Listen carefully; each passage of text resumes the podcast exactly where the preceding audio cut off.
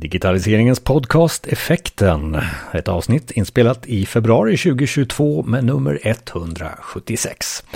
Varmt välkommen. Jag är Jonas Jani och följer med dig tillsammans med Micke Nobäck som finns här också bakom kulisserna. Vi gör den här podcasten och vi har gjort den i några år nu där vi också får hjälpa dig genom att du tipsar oss för den nästa gäst som vi kommer att ha i programmet.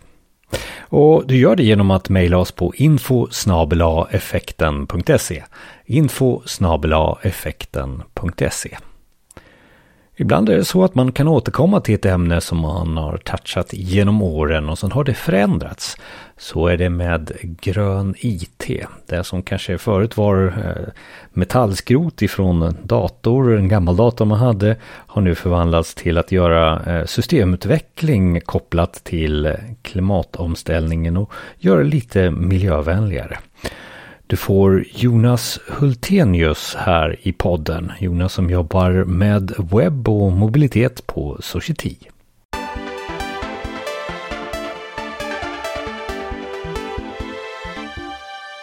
Då effekten är nyfiken alltid på nya ämnen så, så handlar det om grön IT och sen så kanske man har hört just grön IT tidigare. Så första frågan till dig Jonas är ju vad är grön IT? Grön IT, ja, det är ju en, ett ämne som har hållit på i ungefär 30 år. Eh, och det är ju att det har utvecklats från åren. Så att ser man över tid så har det börjat med, men vad ska vi göra med alla de här gamla e-soporna? Och där har vi blivit bättre och bättre med åren. Men eh, sen har vi även varit inne för ungefär 15 år sedan. Det handlar mycket om virtualisering och tunna klienter och att vi inte längre ska ha de här enorma datorhallarna som står och tickar på bara eldar, utan vi kör virtuellt istället. Eh, och nu då på slutet så handlar det mycket mer om effektivisering och minimering kan man väl egentligen säga. Så att sammanfattningsvis, ja, ehm, ska vi säga att det är en, ett samlingsbegrepp egentligen för vår industri och för att eh, klimateffektivisera. Och när vi bokade den här intervjun så hade jag faktiskt de tankarna kanske från 15 år tillbaka där det handlar om vi ska skrota våra servrar på rätt sätt och vi ska Eh, inte använda de här, eh, det här materialet eh, etc. I, i, i, tillverkningen utav hårdvara. Men den här intervjun kommer ju mer och mer använda eh, tiden till att prata om hur vi effektivt kan tillverka våra system eh, för, för att tillfredsställa den gröna ITn. Och det var en liten intressant vinkel. Alltså, är det där vi är nu med grön IT om man ser det som, som ett ämne inom branschen? Är det där man tittar på just nu, hur man effektiviserar kod och hur man eh, bygger upp sina system? Är det där fokuset ligger? Ja, men det skulle jag säga att vi, vi, har, vi har gått från, från det papperslösa samhället och ska vi ha plast eller plåt i serverhallen. Eh, ganska mycket tack vare molnet. Molnet har ju revolutionerat. Vi behöver inte ha datorhallen på samma sätt längre. Så, så nu, vad är det vi driftar i den där serverhallen? I molnet någonstans. Hur ska vi förhålla oss till, till vår kod? Vad är det vi egentligen gör och vad är det vi skickar över de här jättestora bandbredderna vi har? För 15 år sedan hade folk ADSL. Då var vi sparsmakade. Nu så har vi alla nästan fiber. Och eh, ja, då kanske man får tänka efter. Behöver vi skicka så här mycket data? Så det, det, det, det, handlar väl inte bara på serverhallens då, den här cloudbaserade serverhallens eh, utnyttjande av våra energiresurser utan du är nästan inne på varenda besökares konsumtion utav energi om jag förstår på svaret eh, rätt. Där. Ja, men där måste vi bli bättre. Respektera folks batteritid får man väl säga. men då, då, är jag nyfiken på exempel på vad du menar för någonting. Vad, vad, vad är det för någonting som du, du menar är grön IT? Hur, hur, hur, kan vi tänka på, på, den, på det här sättet? För mig då det nya sättet. Mm. Ja, nej men ska man se en webbapplikation idag till exempel, jag jobbar ju framförallt med webb och mobilitet. Eh, Eh, den är ju byggd i stora delar med, med statiskt innehåll och dynamiskt innehåll, i JavaScript och en massa, massa, massa filer som skickas överallt.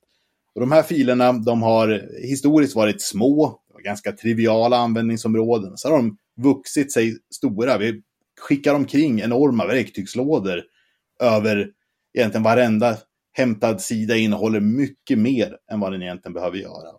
Så att det, det vi borde försöka tänka efter och det måste sträva efter som bransch är att skicka över det vi behöver. Man behöver inte ha den där verktygslådan. Man behöver ha ett väldigt eh, trimmat men smart verktygsbälte egentligen.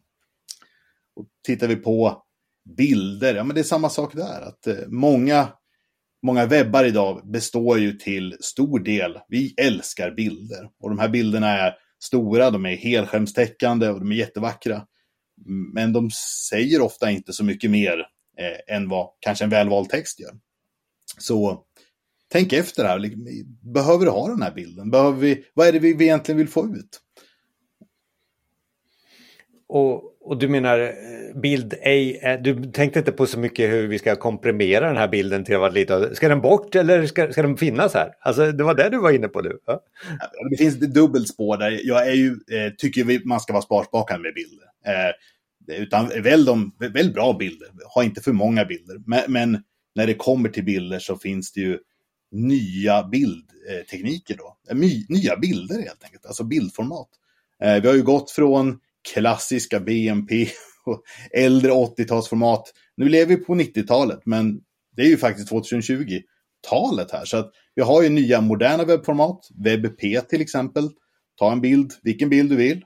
Kan du minska den med 25-35 procent där någonstans utan problem. Och tar man då AVIF till exempel då, som är ett snäppet modernare, finns det stöd för iPhone än här, då går vi ner på 50 procent. Så tar man den här, säger vi en och en halv megabyte stor bild där, så man kan man lätt först skaka bort metadatan och sen komprimera den där lite grann och välja ett bra bildformat. Då är vi nere på en 250 kilobyte istället. Sett över 100 000 glada besökare, då blir det här enorma mängder eh, sparad bandbredd. Då. När du, tänk, när du pratar om bilder och kopplar det till, till grön IT som en intressant vinkel så vill jag ändå ställa frågan för att det jag hör från dig, ditt svar och, och så är ungefär det som CEO också vill. Eh, ja, med, med, med våra sajter, alltså att vi har optimerat våra sajter för sökmotorn. Finns det någon koppling mellan den akademiska viljan ifrån eh, ett SEO-tänk till grön IT. Är det några gubbar och gummor som har funderat där borta på att det, eller är det bara laddningstid vi pratar om där? Är det, har du någon åsikt där eller någon fakta? Mm. Nej, men jag skulle säga att det är ju flera eh, strängar på den här lutan eh, klingar tillsammans. Att har man, tänker vi miljö, om vi försöker göra en grön webbplats till exempel, då kommer den också vara väldigt bra ur SEO-synpunkt. Eh, den kommer också vara väldigt snabb. Och det är ju bra, eh, både för våra kunder och för oss själva. Men den är ju dessutom ofta väldigt tillgänglig, för man kan minimera, tänka på nya sätt runt innehållet. Den är snabb, den är snygg och den är praktisk. Så att det, mycket här samverkar. Och sen är den ju ofta billigare då eftersom den drar ju mindre energi och kräver mindre av både användaren och serverresurser. Grön IT, några mer e-, exempel? Ja, men jag är ju väldigt förtjust i, i dark mode. Jag tycker eh, det är ett trevligt, eh, trevligt koncept som har blivit väldigt populärt. Och där tycker jag att där måste vi bli bättre. Eh, egentligen, vi, i Sverige är vi för förtjusta i den här vita webben. Allt ska vara vitt och prydligt och lite ja, sparsmakat och modernt. Eh, så jag tycker man ska försöka hitta tillbaka till den här mörka sidan som vi alla har. Tänk, tänk hur skulle ditt varumärke vara i, i ett mörkt utförande? Och rädda då ditt varumärke från alla de här pluginsen som idag eh, svärtar ner och gör dark mode och webbar eh, mot din vilja. Så att tar man kontroll på det där, ja men då får man ju både modern, vacker design, man har kontroll på sitt varumärke, men man sparar också in väldigt mycket av, på slutanvändarens batteritid. Ja, för det var, det var min följdfråga där. Vad, vad, vad då dark mode? Alltså mindre eh, lysa upp på skärmen gör mm, batteritid och, och skärmen kanske livslängd också? Jajamän. Eller? Ja, men mm. precis som du säger. Det, mm. det är ju desto mer ljus vi trycker igenom skärmen, desto mer batteri krävs för att göra det. Och fördelen med dark mode är att de flesta partier blir mörka. Mörka partier drar mindre el och eh, då kan man även ha en starkare ljusstyrka på. För det är paradoxalt nog att många webbar är så vita så vi, vi kör med lägre ljusstyrka, då får vi en lägre kontrastvärde, det blir svårare att läsa. Har man en mörk webb, då kan man bränna på med mycket energi på det som ska vara vitt. Då får du också en tydligare webb eh, som är mer lättläst i till exempel en mobilenhet. Men samtidigt kanske vi minskar ner någonstans. Ja, allting från 3 till 50 procent kan du spara in då, så att man kan besöka fler sidor istället. Och jag tänker hela tiden att ja, det du svarar Jonas, det, det, det är liksom när jag gör den ändringen och så har jag 100 000 besökare en dag, då är det gånger 100 000 jag gör den här verkan för också. Det blir ju enorma eh, mängder koldioxid som man kan, kan spara in, och, både på sin egen sida och då på slutanvändarens sida. Så att, man kan ju mäta en webbsida, tycker jag, eh, hur mycket den väger egentligen. Hur mycket koldioxid släpper vi ut? Eh, och det finns jättetrevliga webbverktyg som man kan testa sig själv för att se hur, hur illa ligger jag till där. Och, jag, kan nästan, jag, kan nästan, lova att vi har lagt ut det redan nu så att uh, i, i blogginlägget tillhörande det här avsnittet så, så, finns det en länk till där du nu sa här. Så att, ja. In och testa, för det här är skrämmande och lite roligt. Va? Jag brukar, en sockerbit väger 3,2 gram. Så kan man försöka benchmarka sig mot vad en sockerbit väger. Och ibland så blir man ju eh, inte glatt överraskad ska jag säga. Eh, många svenska webbar idag, de är väldigt tungrodda eh, och släpper ut mycket koldioxid. Det var, det, innan intervjun sa du att effekten.se den var godkänd så det var, kändes Nej. grönt och skönt. Så. den kan du vara stolt över Jonas. Eh, vidare här så vi pratade lite innan för när vi kom in på just att det är, är, är hur man bygger upp eh, en webb, en webb som kan påverka väldigt mycket utav miljö och grön IT, att tänka grön IT. Du kommer snabbt in på hur man kodar, hur man gör det effektivt. Du, du, du nämnde redan där bokstavsförkortningar och lite ramverk och sånt där. Men sk skulle du vilja uttrycka hur du, hur du, hur du tänker rent utvecklingsmässigt som systemutvecklare?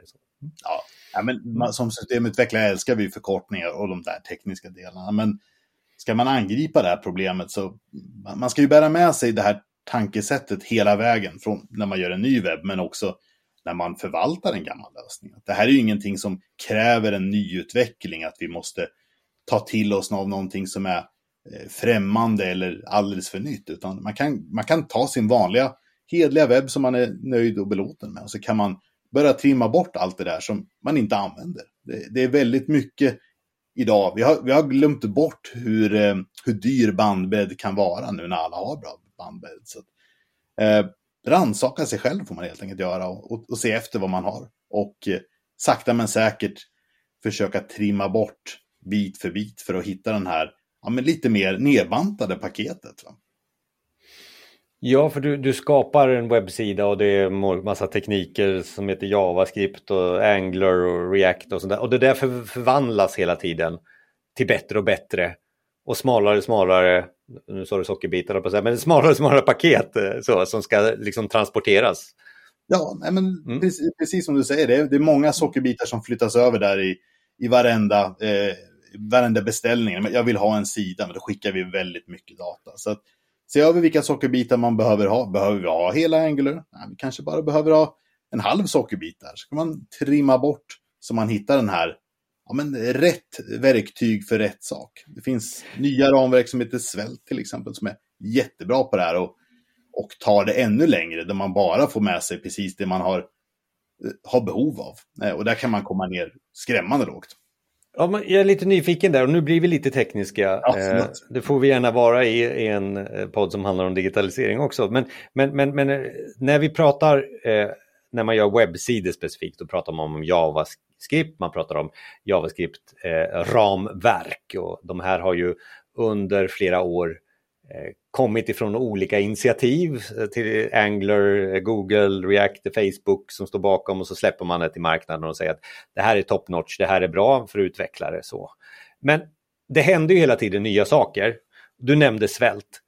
Eh, det har ju blivit någonting sådär, eftersom jag umgås med väldigt mycket systemutvecklare, varför är det så bra då? Så, varför? Det är inte bara grön. Är det, är det för att det blir så små paket eller varför? Eh, man, man vänder på eh, paradigmet egentligen. Istället för att ett väldigt kompetent ramverk som, som React till exempel, som innehåller allt du behöver, eh, så, så utgår du från, eh, du vänder på det så att du får med dig det du behöver. Så att du kan göra allting, men eh, det, det du, produkten du får med dig ut, ja men det är bara det här lilla. Sen är det väldigt sparsmakat och minimalistiskt i hur det ser ut och fungerar. Så att man skriver min, färre rader kod och då blir det också färre fel för att det är färre ställen att skapa fel på. Och det är intressant att det blir då en, en grön IT av det här till slut eh, eftersom mindre blir snabbare och, och, och lättare också för, för webbsidorna. Eh, något mer så här eh, innan vi går på, för det är ju alltid det här att vi alltid är ute efter i slutet av varje intervju ett recept på framgång. Men, men har du några mer exempel på hur man behöver tänka när man, när man ska tänka grön IT och systemutveckling?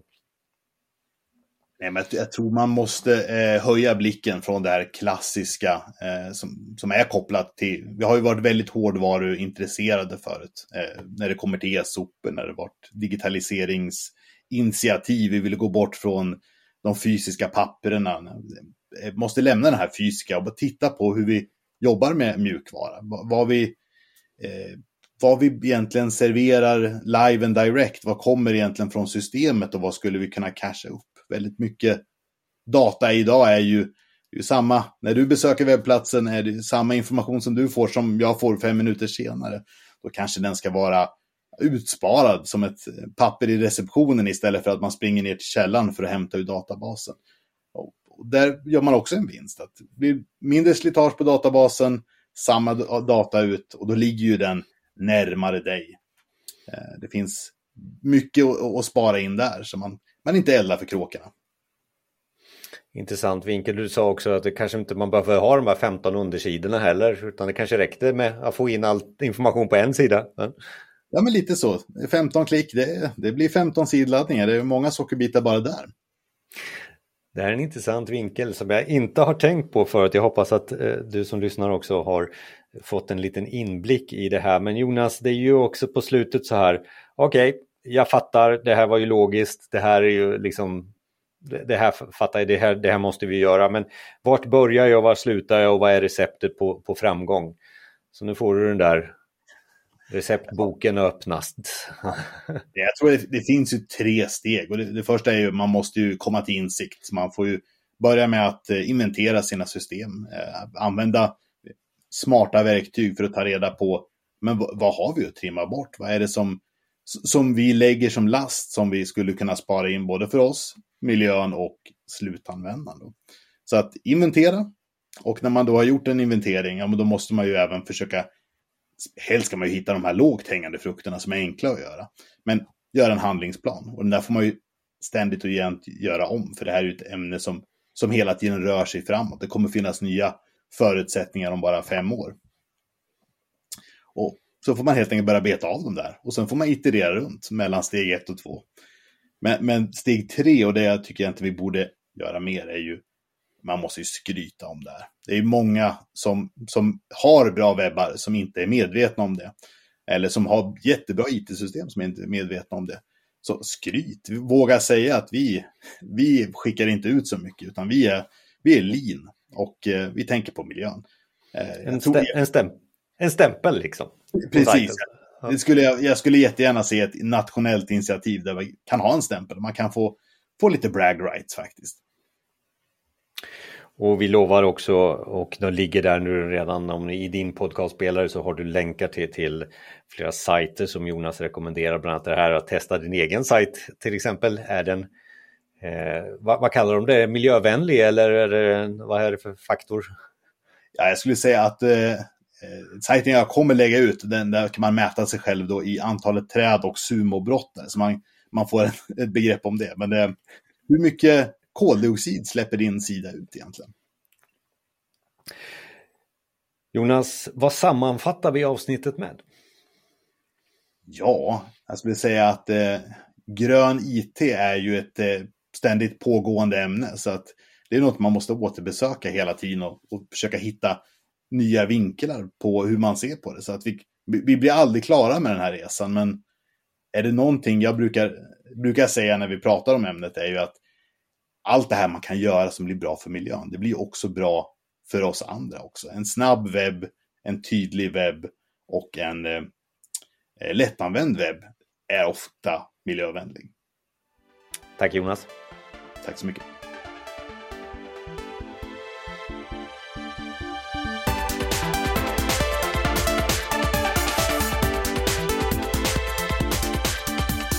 Tack för att du lyssnar. Det här är Effekten, digitaliseringens podcast. Och mer om Jonas och de länkar som rekommenderas i avsnittet finns på effekten.se. Och på effekten.se finns också Effekten Radio 24 timmar om dygnet så sätter vi ihop eh, just mer kunskap om digitalt, både våra avsnitt och eh, digitala podcast. Du når den närmast på effekten.se radio. Och är det så att du också vill eh, lära dig mer om digitalt, ja då finns det ju massor med avsnitt förstås. Ta och igenom, gå igenom de här listorna som finns både i din podcastspelare och på effekten.se. Eh, vi samlar varje avsnitt i runt eh, 20 minuter om varje avsnitt och sen så har vi också tillfälligt att göra temaavsnitt som är lite längre. Och de har vi också samlat i en egen podcast som du också når i podcastkatalogerna och länkar till den finns på effekten.se. Och innan eh, vi avslutar idag då så får du gärna tipsa oss. Både Micke och jag som eh, gör den här podden vill ju ha dina tips om våran nästa gäst. Hör av dig via e-mail, enklast kanske, info effekten.se info effekten.se och mig Jonas Jani och Micke Nobäck hittar du också på LinkedIn förstås. Du får ha det så bra så hörs vi nästa gång.